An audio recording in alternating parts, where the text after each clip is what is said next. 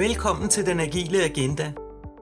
Jeg hedder Annette Vendelbo, og jeg er din vært på den her podcast.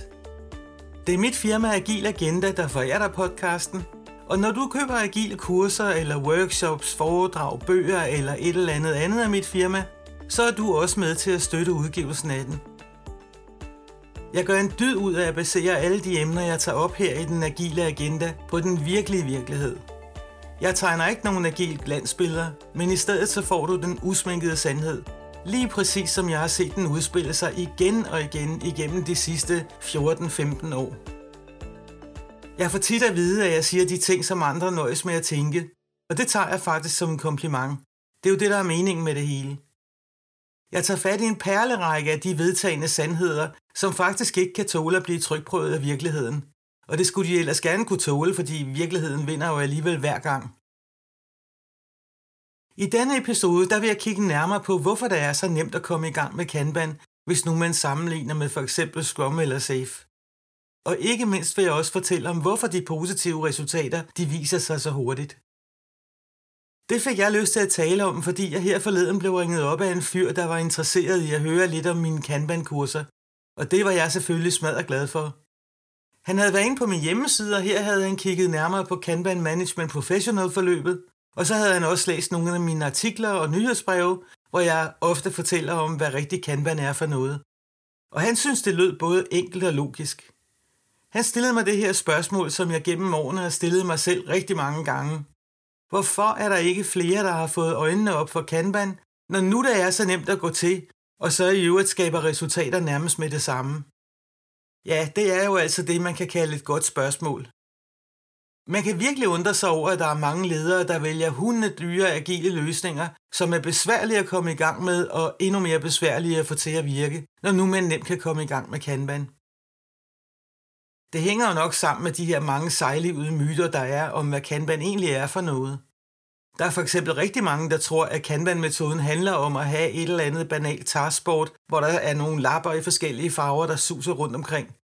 Men i virkeligheden så er det sofistikeret systemtænkning. Manges holdninger til Kanban de er stadig baseret på synsninger og ikke konkret viden, men det kan jeg jo heldigvis være med til at ændre her. Så er der selvfølgelig også lemming-effekten. Folk vælger det, de andre vælger. Det føles trygt. Måske tror de på, at de andre nok har tænkt sig om, dengang de foretog deres valg. Det kunne også være, fordi man sidder i en eller anden VL-gruppe eller spiller golf med andre ledere, og de fortæller så, at efter vi er begyndt at arbejde med det eller det framework, så er vi bare blevet så agile. Og derfor så vælger vores leder her også at gøre det samme. De andre siger jo, at det virker. Ja, nu er jeg jo ikke lige frem med ude på golfbanen, og derfor kan jeg ikke høre, hvad de snakker om. Men mit gæt er, at man aldrig ville opleve en samtale, der udspiller sig sådan her. Der er ingen, der vil fortælle deres golfvenner, at nu skal I bare høre. Efter at have brugt et større millionbeløb på en agil transformation med Framework X, og efter at have brugt flere år på at få det op at køre sådan bare nogenlunde, ja, så måtte vi simpelthen erkende, at der ikke var kommet en pind ud af det. Altså andet end forvirring og en fandens masse overhead og tabte penge. Så nu overvejer vi simpelthen at stoppe galskaben. Vi har simpelthen valgt at betragte det her som sunk cost, og nu skal vi i gang med et eller andet, vi kan se effekten af. Nå, men tilbage til Kanban. Lad mig lige tage fat i nogle af de klassiske myter. Her får du lige et par stykker af dem med på vejen. Der er rigtig mange, der stadigvæk tror, at Kanban kun kan bruges i små support teams eller til trivielle og simple opgaver. Eller hvad med den her? Kanban, det er ligesom Scrum, bare uden iterationer. Der er også mange, der tror, at man kun bruger Kanban, hvis man ikke kan få skum til at virke. Jeg oplever også modstand fra folk, der mener, at Kanban i hvert fald ikke er agilt. Og sådan kunne jeg desværre blive ved. Alle de her myter, jeg lige har snakket om, de er fuldstændig forkerte. Kanban er et sofistikeret system, der oven i købet er afprøvet af virkeligheden. Den måde Kanban ser ud på i dag, den bygger på den empiri, det vil sige de konkrete erfaringer, som alle mulige virksomheder har gjort sig rundt omkring på kloden. Og det er nu udmyndtet i et sæt principper og praksiser, der, hvis de altså ellers bruges nogenlunde konsekvent og disciplineret, vil skabe forandringer nærmest med det samme. Kanban vil lede en direkte til den agilitet, som så mange taler om, men kun de færreste opnår. Kanban er med andre ord ikke et stykke skrivebordsarbejde, hvor man har tænkt sig frem til en eller anden metode, som man forestiller sig vil virke. Metoden er opbygget på basis af analyser af de konkrete resultater, som virksomheder har skabt, og analyser af de praksiser, der blev brugt for at skabe dem. Og så har man i øvrigt målt præcis, hvad man har fået ud af det. Altså kvantificeret det i tid og i kroner og i øre. Det, der er særligt ved Kanban-metoden, det er, at den anviser en systematisk måde at styre sine aktiviteter på. Kanban styrer ikke mennesker. Kanban styrer de aktiviteter, de arbejder med. Man systematiserer simpelthen den måde, man arbejder med sine opgaver på, så man får flere af dem færdigt hurtigere. Der kommer simpelthen mere igennem den her berømte pølsemaskine, som man som tit snakker om. Ja, for at se det på en anden måde, så optimerer man flow. Og det sker samtidig med, at medarbejderne bliver mindre overbebyrdet. Det er faktisk tilfældet, hvad enten der er tale om blot et enkelt Kanban-system i bare et enkelt team, eller om vi taler om et system af systemer, hvor flere teams arbejder sammen for at levere en service i fællesskab. Det kunne også være et system af systemer, der dækker hele ens virksomhed. For Kanban, det skalerer faktisk både op og ud. Nå, men titlen for dagens episode, det var jo spørgsmålet om, hvorfor Kanban er så nemt at komme i gang med, hvis nu man sammenligner med Scrum eller Safe, og også hvorfor man opnår så hurtige resultater. Og det er der altså adskillige gode grunde til. Det allerførste, der er værd at hæfte sig ved, det er, at Kanban er en metode.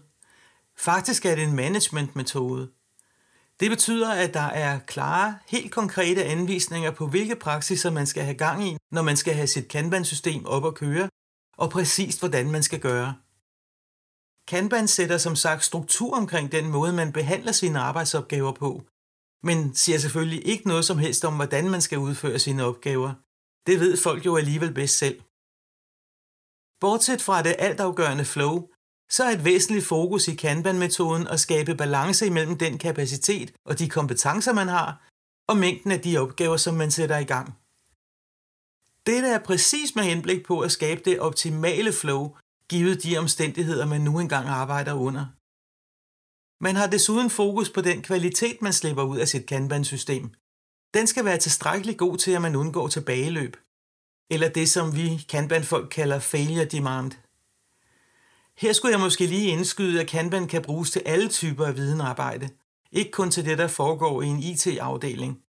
Man kan for eksempel også bruge Kanban til at styre sin marketing, sin HR eller juridiske afdeling, og man kan bruge den til administration af enhver slags, og jeg kunne fortsætte. Men lad mig nu lige dvæle lidt ved forskellen imellem en metode og et framework.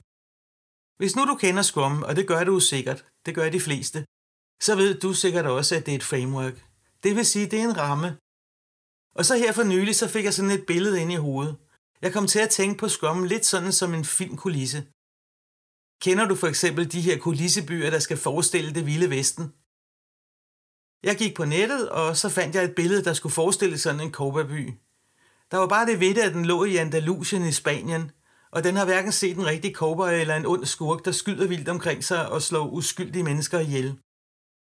Nu vil jeg selvfølgelig overhovedet ikke sammenligne Scrum og filmkulisser sådan en til en. Det vil jo være komplet useriøst. Men jeg synes nu godt, at man kan se Scrum-frameworket som en slags kulisse for Scrum, og så ellers tage et grundigt kig på, om man spiller Scrum med en flok mennesker, der ikke helt forstår, hvad der ligger i frameworket, og de forstår måske heller ikke, hvad der ligger i Scrum-rollerne, eller om man har en flok mennesker i sit Scrum-team, der til fulde forstår, hvordan rollerne komplementerer hinanden, og hvordan hver eneste event er en inspect- og adapt-mulighed. Man kan med andre ord sige, at forskellen er, om man spiller Scrum, eller om man udlever Scrum-frameworket sådan, som det er tænkt. Jeg har set mange af de første, der tror, at hvis bare man laver mekanisk Scrum, det er der, hvor man pænt holder de Scrum-events, som Scrum siger, man skal, så resulterer det automatisk i højere agilitet. Men disse events, ja, som mange så fint kalder ceremonier på dansk, det er og bliver kun møder, som man bare kalder noget nyt. Det er også tit de samme virksomheder, som har virkelig svært ved at besætte skumrollerne med nogen, der i første omgang gider at tage dem, og i næste omgang forstår, hvad de der roller egentlig indebærer. Og begge dele betyder, at skumkæden den knækker. Summa summarum, så er det sådan, at selvom Scrum ser ret tilforladelig ud på overfladen, så er det altså ikke bare sådan lige at få Scrum-klaveret til at spille rent. Det er der jo et mange flere årsager til end dem, jeg lige har nævnt. Her kommer lige et par stykker af dem. Nogle af de grundlæggende forudsætninger for en god Scrum, det er blandt andet stabile tværfaglige teams. Det er også det, at man har nogle tydelige og klare produktmål og sprintmål, og en, det vil sige kun én product backlog. Disse omstændigheder de er langt fra altid til stede, og alligevel tror man, at man kan skabe agilitet. Men tror måske endda, at man rent faktisk har skabt det, og det vil jeg også gerne tro på, hvis ellers man kunne vise mig noget data, der kunne dokumentere det. Den slags data har jeg bare aldrig set. Her skal du lige lægge mærke til, at jeg naturligvis ikke siger, at Scrum ikke kan virke. Det kan det godt. Jeg siger bare, at det hverken er nemt eller lige til. Og endnu værre bliver det, hvis man trækker safe ind i ligningen. Det er et monster af et framework, som jeg stadigvæk savner at se fungere ordentligt i den virkelige virkelighed. Og det er jo egentlig ikke så mærkeligt, når nu man kigger nærmere på det. Fordi når man kombinerer brugen af Scrum, krydder lidt med noget extreme programming, og så har man også lige en godt amputeret form for Kanban ind over, noget DevOps, noget design thinking, for ikke at forglemme, at det er et framework for lean enterprises. Ja, om det så lige betyder, at man skal være lean, før man overhovedet går i gang, eller man forventes at blive det automatisk med tiden, det har jeg ikke helt regnet ud. Men alle de her elementer, der er indbygget i SAFE, det er jo metoder eller frameworks i deres egen ret. Så jeg har altid synes, at det overkomplicerer tingene helt enormt, når man hælder hele balladen ned i den samme store gryde, og så drejer rundt og samler det til et framework. Samtidig med det så introducerer man lige en samling af nye roller, som i øvrigt er rent overhead. Nemlig en release train engineer for hvert agile release train, nogle business owners, en product manager, et lean agile center of excellence med flere roller. Er der nogensinde nogen, der har regnet på return on investment på en safe implementering? Altså man skal godt nok øge effektiviteten betragteligt, før man får et break-even på selve investeringen, som jeg næsten godt tør sige altid kræver bistand fra konsulentvirksomheder, en lille bus fuld af undervisere og agile coaches og andet godt folk. Nu vil jeg ikke som sådan gå ned i detaljerne i SAFE. Der kan man i stedet gå ind på SAFEs hjemmeside. Men da jeg for år tilbage første gang hørte om et agil release train, så tænkte jeg, øh, hvad for noget? Hvad må det? Men det er jo ikke lige til højre benet at regne ud, hvad det er, for ikke at tale om alle de andre nye begreber i SAFE, der bliver introduceret. Det er også derfor, der er brug for et Lean Agile Center of Excellence, og det er ofte toppet op med agile coaches. De skal så agere oversættere af alt det her omkring roller og ansvar og adfærd og mindset, nedbrydning og planlægning og alle de andre ting, som man ikke lige kan finde ud af, hvordan man gør. Hvis nu du skulle sidde og tænke, jamen Annette, du arbejder da selv som agil coach. Det burde du da kun være glad for. Så må jeg bare sige, at ja, jeg elsker mit arbejde som agil coach. Men kun når jeg synes, jeg gør en forskel, der batter noget. Og det er faktisk tit svært i Scrum og Safe sammenhængen, hvor man ofte står i den situation, at man skal coache omkring en tilgang, som man kan se aldrig nogensinde kommer til at virke, simpelthen fordi forudsætningerne for at få succes ikke er til stede. Igen vil jeg understrege, at jeg ikke siger, at SAFE ikke kan virke. Jeg siger bare, at det er dyrt og besværligt. For uden de forudsætninger for succes med Scrum og Safe, som jeg allerede har nævnt, så kommer besværlighederne også meget ofte på grund af manglende modenhed, eller en virksomhedskultur, der simpelthen clasher med det agile. Det kan også være sådan noget som uhensigtsmæssig adfærd, jeg fristes næsten til at sige korporjagtig adfærd, som ikke nødvendigvis hilser mere struktur og disciplin velkommen. Her vil jeg også understrege, at når jeg taler om umodne teams, så handler det overhovedet ikke om, at folk ikke er fagligt dygtige til det, de laver. Folk kan være de vildeste eksperter på deres felt. Det er udelukkende en konstatering af, at man ikke er vant til at arbejde metodisk, struktureret og disciplineret. Men hvad så med Kanban? Det var jo egentlig det, det hele skulle handle om. Og det kommer der også til. For her får du nemlig nogle af de væsentligste grunde til, at det er så meget nemmere at komme i gang med Kanban, og også få konkrete forbedringer ud af det på den korte bane. Den absolut væsentligste grund til, at det er så meget hurtigere og nemmere at komme i gang, det ligger i det første af de tre principper for forandringsledelse, som er en integreret del af Kanban-metoden. Princip nummer et, det er simpelthen det her.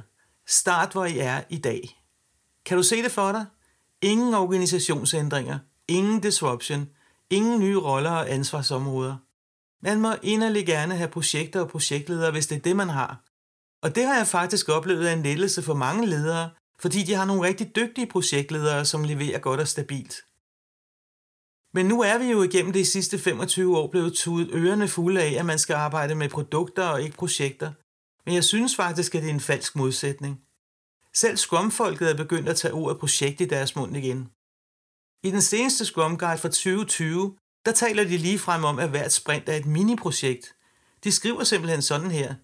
Each sprint may be considered a short project.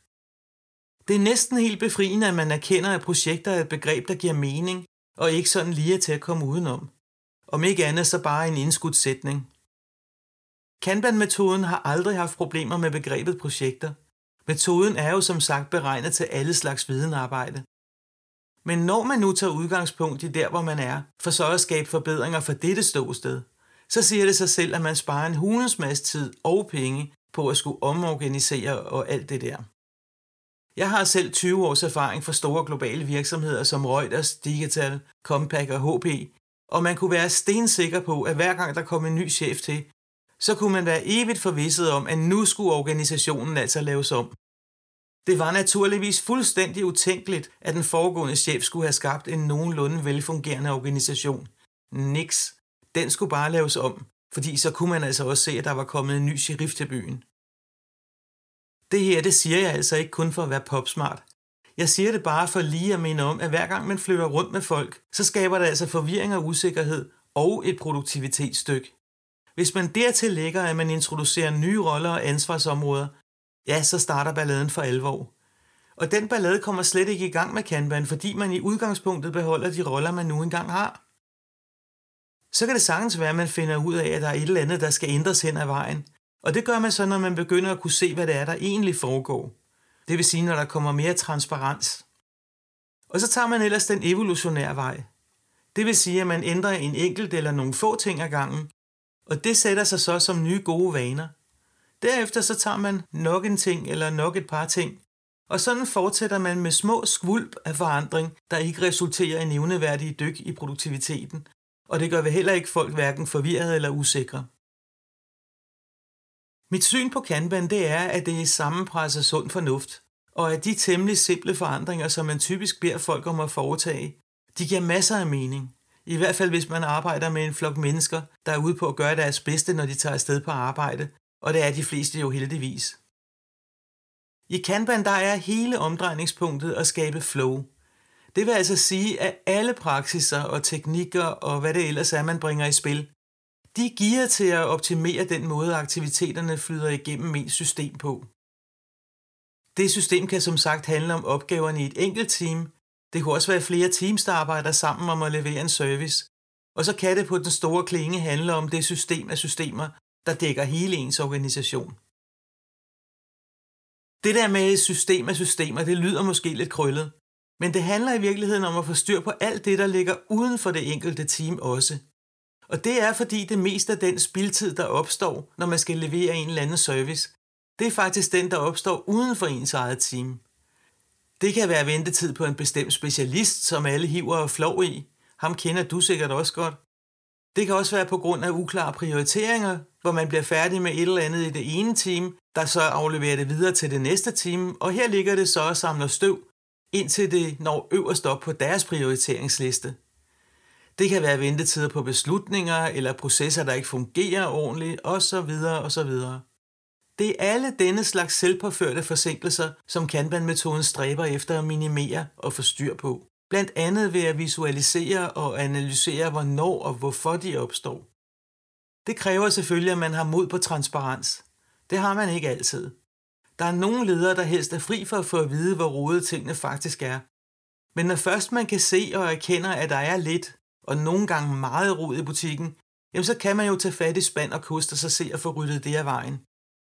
Men alt dette og mere til er årsagen til, at jeg siger så højt, at jeg kan, at det agile ikke er en teamsport. Det er en organisationssport. Der er masser af ting, der sker uden for de enkelte teams, som de har nul indflydelse på.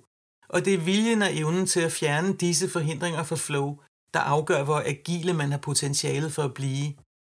Det betyder alt talt ikke ret meget, hvis man har et enkelt eller nogle få teams, der leverer sig det bimler og bamler, hvis deres effektivitet det drukner i snavs og rod uden for deres team. En af de væsentligste grunde til, at jeg er så begejstret for Kanban, det er også, at man accepterer, at folk og organisationer er forskellige. Man bruger ikke den one-size-fits-all-tankegang, som er så udbredt, når vi snakker Scrum og Safe. Der er simpelthen en erkendelse af, at der ikke er to teams, der er ens. Der er ikke to organisationer, der er ens. Kanbans principper og praksiser kan derfor udmyndtes forskelligt, alt efter konteksten, kulturen, modenheden i organisationen. Det leder mig så hen til en anden meget væsentlig forskel på Kanban og frameworks som Scrum eller Safe. Med Kanban er der ikke tale om alt eller intet. I Scrum og Safe er man faktisk nødt til at gå all in på processen, på rollerne, de events, der kører og hvad der ellers ligger i modellen. Men med Kanban, der end ikke overvejer man at indføre de vildeste og mest avancerede Kanban-praksiser helt fra starten. Men mindre da der er tale om en moden organisation, der faktisk kan rumme det. Alt andet vil jo være dødfødt. Med David Andersons ord, så kan man sige, at Kanban er pragmatisk, det er eksekverbar, evidensbaseret vejledning. Hvis du ikke har hørt om David Anderson, så er det ham, der i starten af nullerne omsatte Toyotas produktionsmodel til videnarbejde.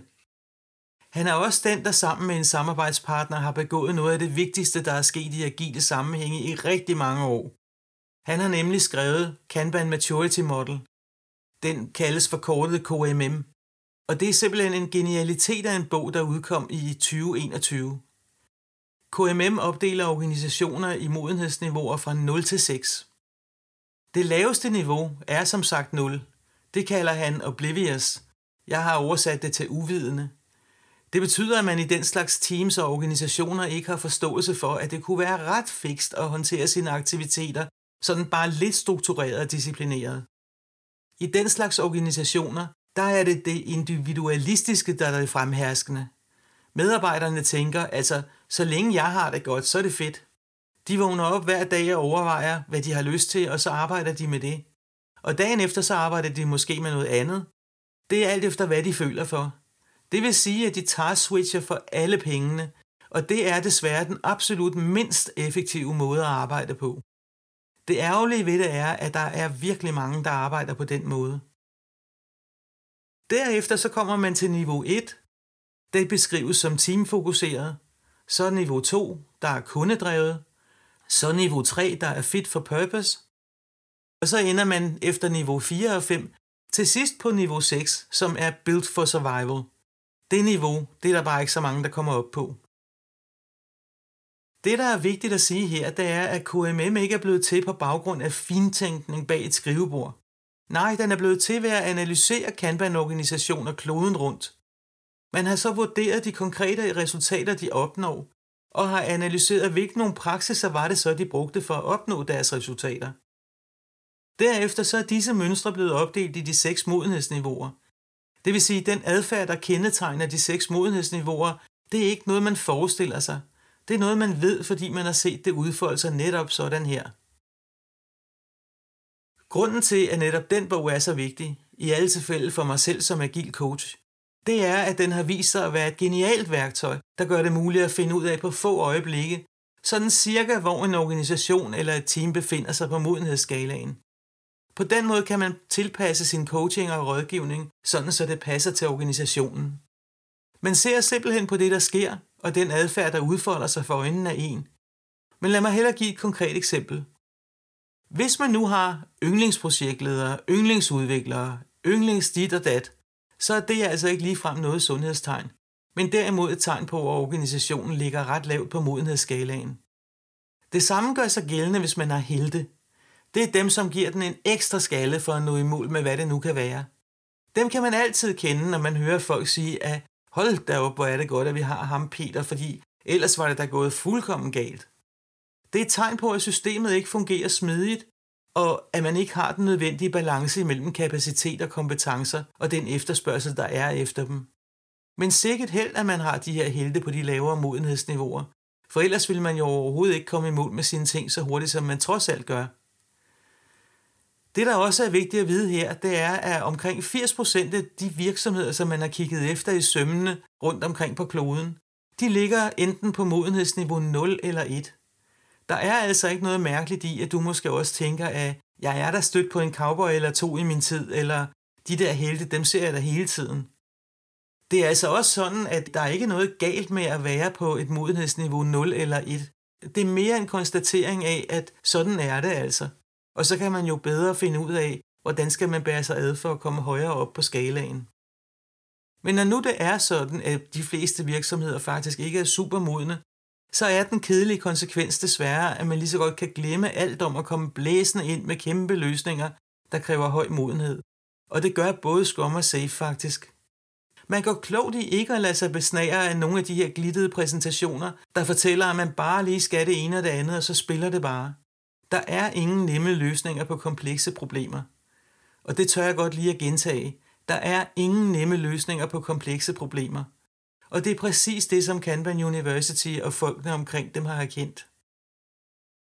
I udgangspunktet introducerer man kun nogle enkelte, men ekstremt væsentlige elementer i den slags teams eller organisationer. Det første, man gør, det er at reducere igangværende arbejde. Det gør man for at skabe balance imellem kapaciteten og antallet af opgaver, der er i gang, og så selvfølgelig for at skabe et bedre flow. Og det får man faktisk, fordi folk pludselig kan få lov til at fokusere på en enkelt eller få opgaver, i stedet for at hoppe rundt i deres meterlange to-do-lister. De forhindrer simpelthen i at task-switche, og det er godt, fordi det nemlig er hundedyrt og ineffektivt. Det var så et eksempel på en af de eksplicite regler, som man arbejder med. Som jeg sagde, så er Kanban også pragmatisk. Det vil sige, at man har ikke nogen urealistiske forventninger til, at folk fra den ene dag til den anden går fra at være udisciplinerede cowboys til at være de her ultrastrukturerede dukse, der arbejder med stor disciplin. Det kommer alligevel aldrig til at ske. Men man kan jo godt aftale med de her cowboys, at de kun må have to ting i gangen på én gang. Det er ikke sikkert, de bryder sig om det, men hvis man vil være mere agile, så er det her altså det absolut bedste sted at starte. Alle ledelser, som jeg nogensinde har snakket med, de vil gerne have højere produktivitet med de samme mennesker. Og det er præcis, hvad man får, når man reducerer mængden af igangværende arbejde og afpasser den med den kapacitet, man har i sin organisation. Det er da smart. Det bedste ved det hele, det er, at folk samtidig med, at de bliver mere produktive, bliver mindre stressede, netop fordi de kan få lov til at fokusere. Så der er altså en win-win over hele linjen. Indtil nu har jeg altså fortalt lidt om, hvordan man kan spare sig selv for nogle indimellem helt astronomiske startomkostninger, og så se resultatet i form af bedre flow og højere produktivitet i sine teams, udelukkende ved at reducere mængden af de opgaver, man har i gang samtidig. Hvis man så topper op og begynder at interessere sig for, hvilke møder man holder, det man i Kanban kalder Kanban-kadencerne, og reducerer dem til de møder, som Kanban-metoden foreslår, så slipper man også for at bruge en masse tid på ligegyldige møder, som ikke bidrager til at skabe flow, og ikke bidrager til at øge produktiviteten. Og i stedet så kan ens medarbejdere bruge tiden på at udvikle og skabe rigtig værdi. I Kanban der afpasser man mødetyperne til det modenhedsniveau, man arbejder på. Og en anden vigtig ting, det er altså også, at man er ude af sprintspændetrøjen. Det vil sige, at møderne kan afholdes med forskellige frekvenser. Det er konteksten, der afgør, hvor tit det er nødvendigt at mødes. Så også her så er man i Kanban væk fra one size fits all tankegangen, hvor det handler mere om at gøre, som der bliver sagt, det vil sige afholde de møder, som for eksempel Scrum Guiden foreskriver, end at forholde sig til, om man i virkeligheden spilder sin tid.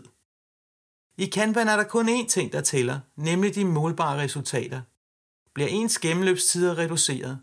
Får man flere og flere aktiviteter igennem sin Kanban-tavle? Bliver kunderne og medarbejderne mere tilfredse? Det er den slags kvantificerbare ting, undgår at bruge krystalkugler eller mavefornemmelser, men i stedet bruger hårde data, der repræsenterer virkeligheden. Det man spørger sig selv, det er, får vi egentlig eksekveret eller hvad? Når jeg indimellem ser en større flok mennesker med armene over hovedet på LinkedIn, der bedyrer, at de har haft en fantastisk PI-planning, eller en mindre gruppe mennesker, der siger, at det har været den bedste sprintplanlægning i venten nogensinde, så sidder jeg i mit stille sind og tænker, fint I er fantastiske til at planlægge og føler det som en stor succes, men er I lige så fantastiske til at eksekvere?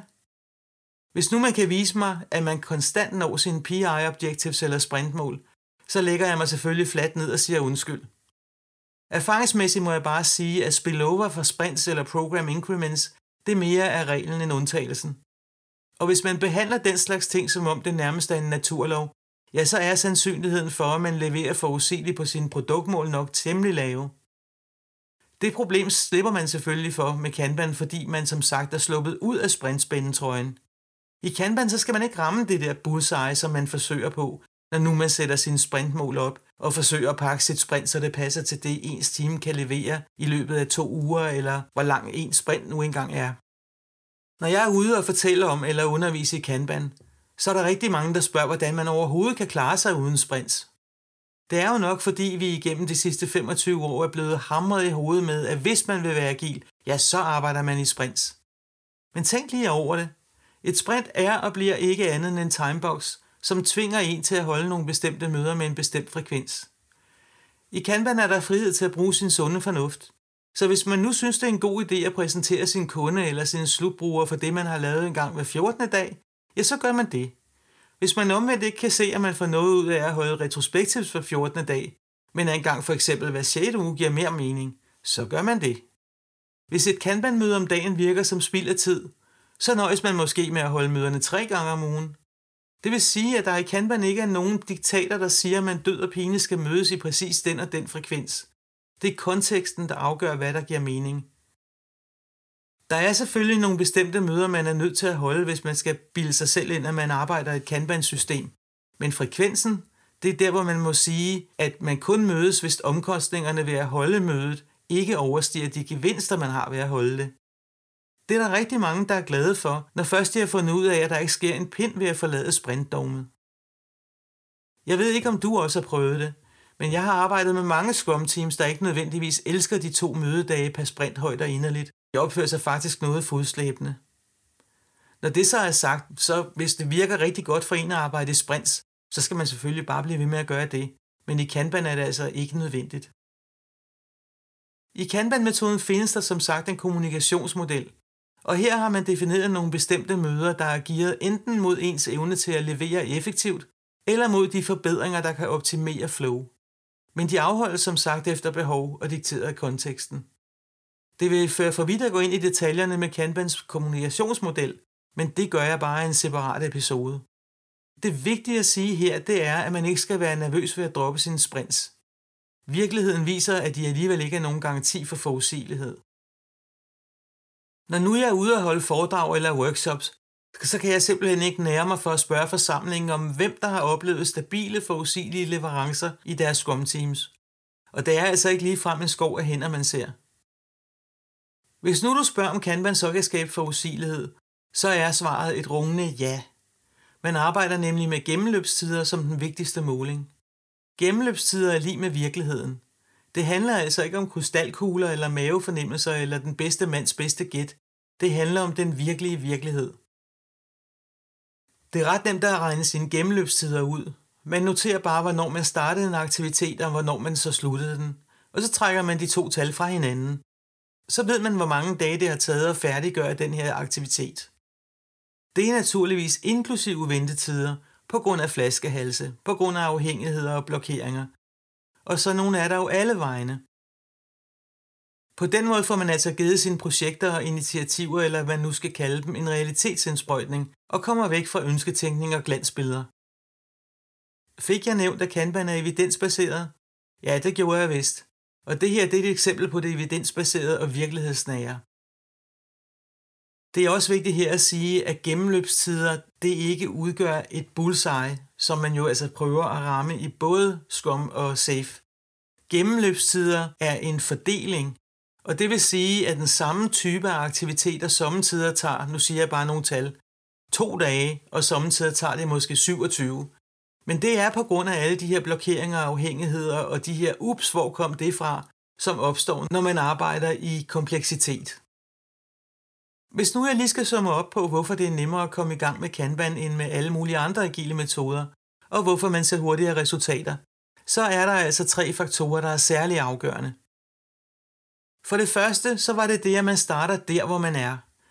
Man skal altså ikke bruge en masse tid på at lave organisationen om, og prøve at forstå, hvad alle de nye roller, der introduceres, må gå ud på. Det vil altså sige, at man kan komme i gang med Kanban i løbet af få dage, i stedet for at man skal vente i månedsvis på, at nu, nu, nu er man klar til at blive agile. Når jeg nu siger få dage, så mener jeg det faktisk. Jeg har nemlig gjort det og set det så mange gange, og jeg ved, at det er sådan her, det er. Det andet afgørende, det er, at perspektivet er et helt andet. Man tænker i arbejdssystemer, og man er ikke særlig interesseret i, hvordan folk er indrettet, eller hvilket mindset de har, og hvordan de tænker osv.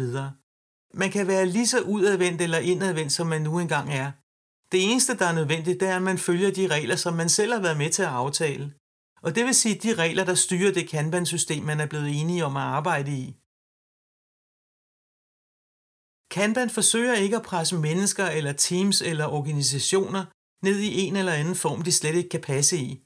Det kan jo alligevel ikke lade sig gøre. Den evolutionære tilgang, den betyder, at man introducerer forandringerne trinvis i en takt, hvor organisationen følger med. Det er altså de her små skvulp af forandring, jeg taler om, i stedet for de her grand solutions, der betyder, at folk ikke kan finde ud af, hvor søren er jeg henne i alt det her. Den sidste og meget afgørende ting er det virkelighedsnære og det datadrevne. Det man har i fokus, det er, at man leverer effektivt eller ej. Man er ikke interesseret i skønmalerier. Man er klar til at se realiteterne i øjnene, fordi så kan man reparere på det, der ikke virker i ens system. Det er selvfølgelig ikke lige kønt, det man får at se, men som jeg plejer at sige, så er det alligevel virkeligheden, der vinder hver gang. Hvis nu alt det her har gjort dig nysgerrig på, hvad rigtig Kanban er for noget, så har jeg faktisk en række Kanban-kurser på programmet. Flagskibet det er det, der hedder Kanban Management Professional. Det er på to gange to dage, og her får du en certificering fra Kanban University. Det er bestemt det kursusforløb, der ruster dig bedst til at starte op med Kanban, eller optimere jeres Scrum eller Safe ved hjælp af de her stærke Kanban-principper, jeg har fortalt lidt om. Hvis du nu har lyst til at læse lidt om Kanban-metoden, så har jeg skrevet en basisguide til Kanban. Du finder begge dele og mere til på min hjemmeside, og den kommer her. Den hedder www.agilagenda.com. Kig endelig forbi og skriv dig også gerne op til mit nyhedsbrev. Hvis du synes, du får noget med dig her fra den agile agenda, så kan du faktisk støtte udgivelsen af denne her podcast direkte. Du kan hjælpe med et bidrag på MobilePay nummer 81 82 20. Og jeg kan bare sige dig, at jeg vil være super taknemmelig for din hjælpende hånd. Så er der bare tilbage at sige tak for denne gang. Tak fordi du lyttede med. Jeg håber, vi høres ved en anden gang. Jeg hedder Annette Vellenbo, og jeg er din vært på den agile agenda.